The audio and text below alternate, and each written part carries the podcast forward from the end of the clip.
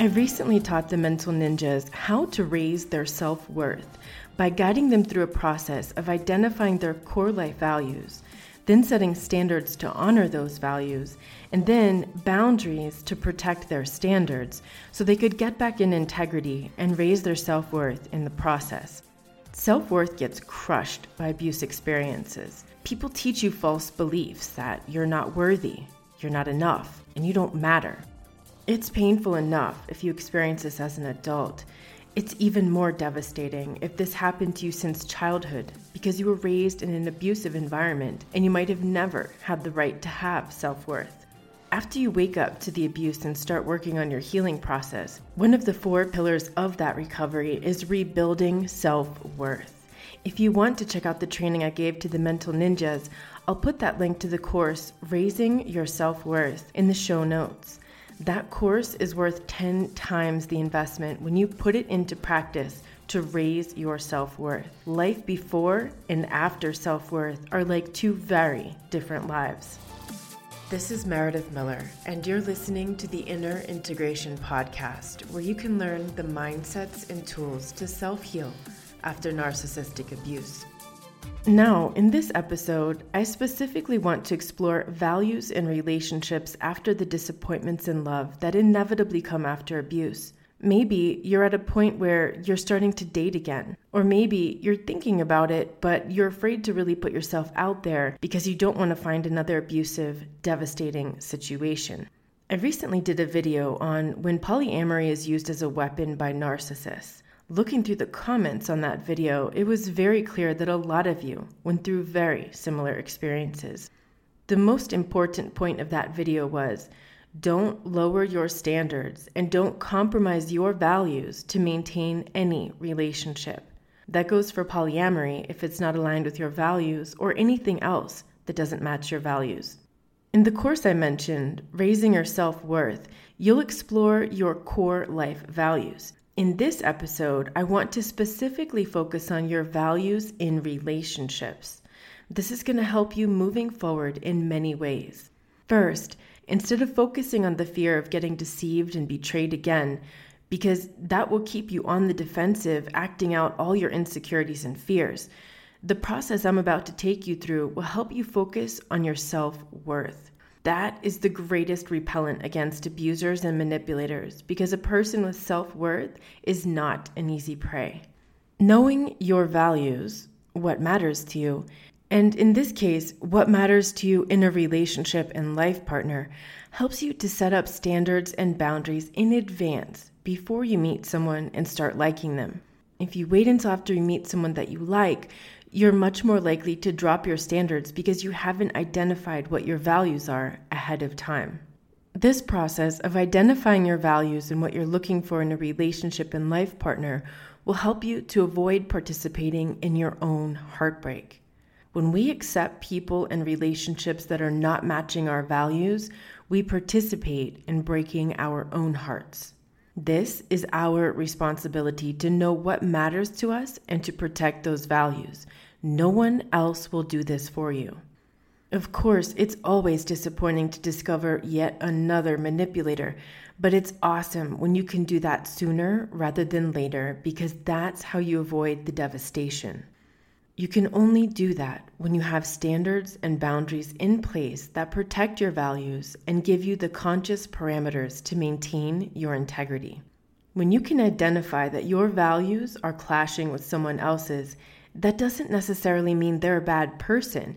It just means they're not your person. We can have friends who have some different values than us, but when it comes to choosing a life mate, and many people say this is the most important decision a person can make in their lifetime.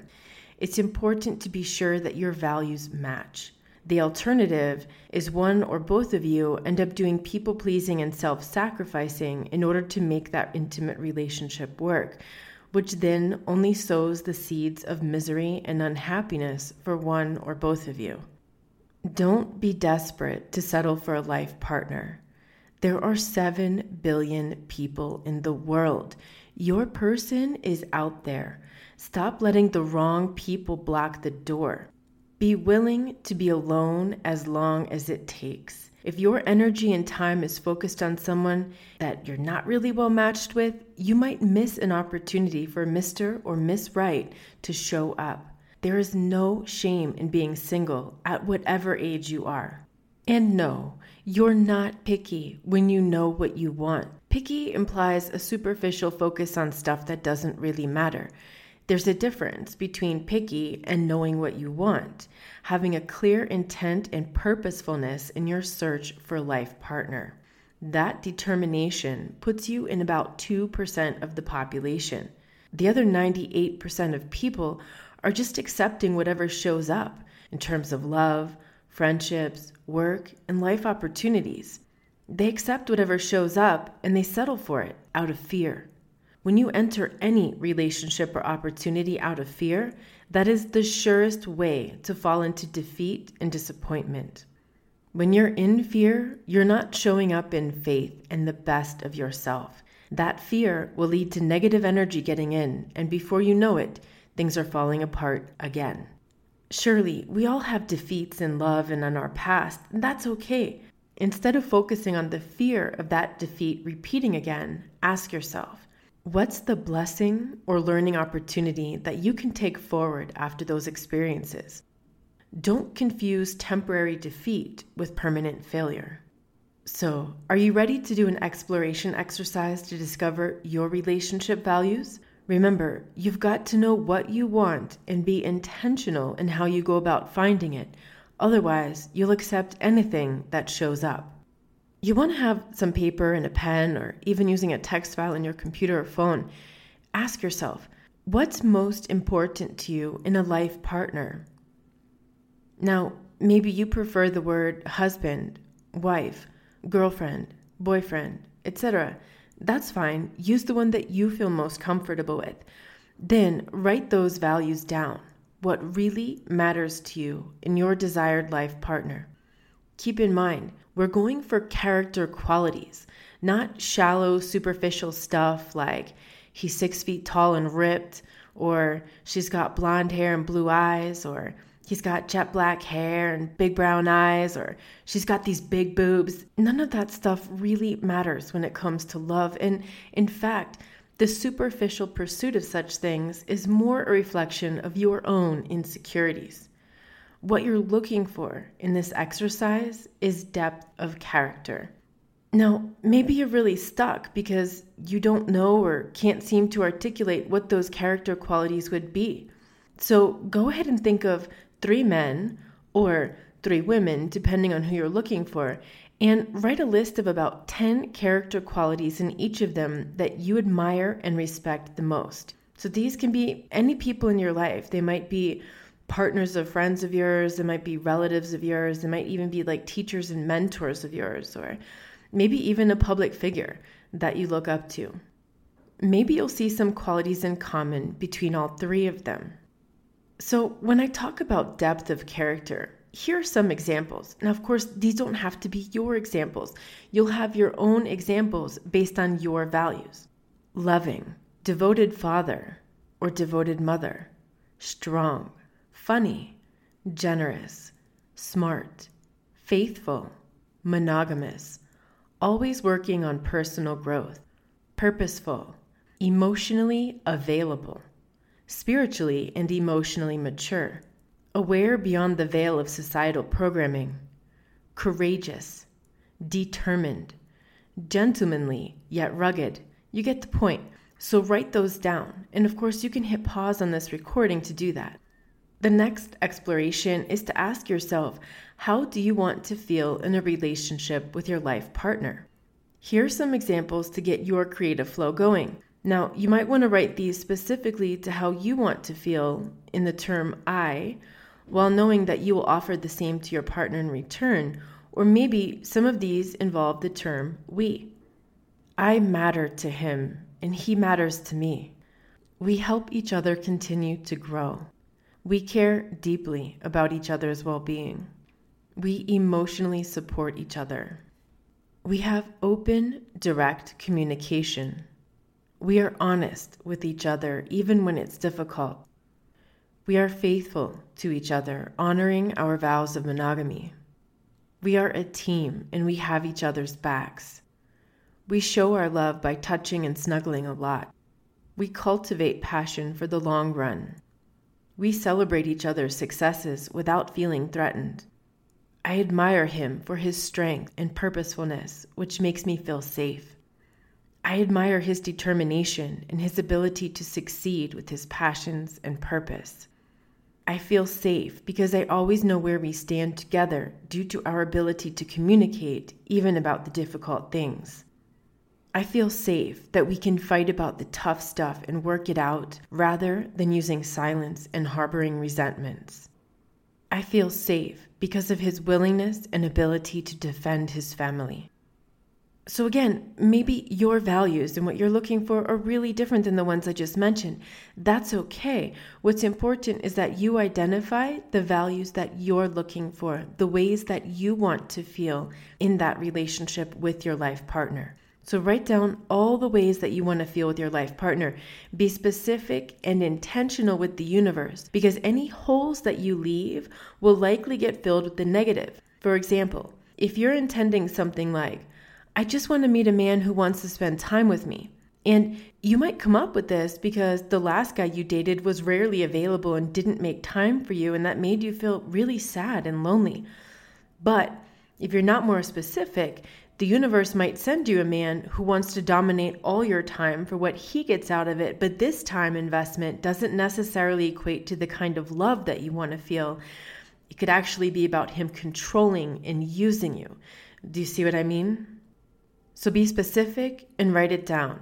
You can journal, write a worksheet, or even create a vision board, whatever feels most drawn to you. When you write down your goals, they are much more likely to happen.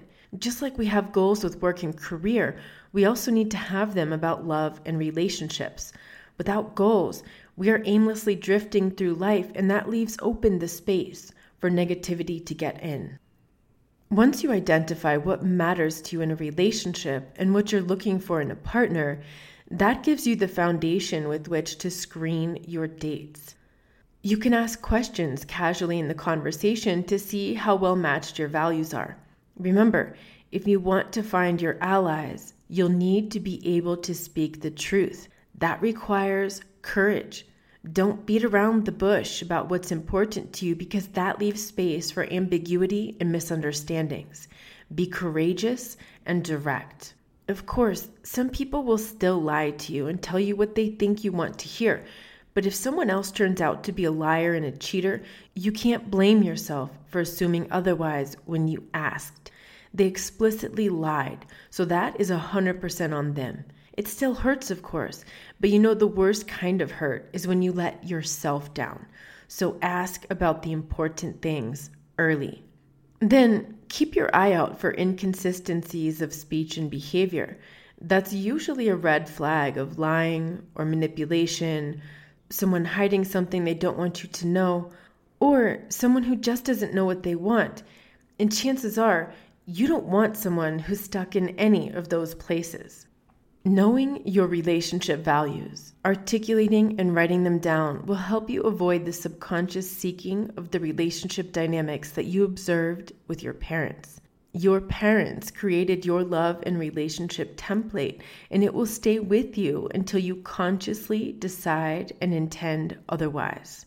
Get clarity about what you want and what matters to you, which hopefully you've started to identify during this episode. Take the time to really explore that and write it all down. It might take a couple hours, maybe it's even something you explore over the next several days or weeks. Then you'll have the foundation with which to create your standards and boundaries to protect what matters to you. That's how you stay in integrity and rebuild your self worth. If you want a step by step guide on creating standards and boundaries around your values, check out that new course I mentioned, Raising Your Self Worth. If you're looking for a licensed therapist to help you recover after narcissistic abuse, you might want to check out BetterHelp. It's an online portal of licensed therapists who provide affordable online therapy at your convenience. You can chat with your therapist or even do online sessions. That's betterhelp.com backslash inner integration. You'll see the link in the show notes. That will take you directly to their intake questionnaire. Then be sure to select trauma and abuse as one of the areas that you want to work on so they can match you up with someone who has experience in that field. Thank you so much for tuning into this episode of the Inner Integration Podcast.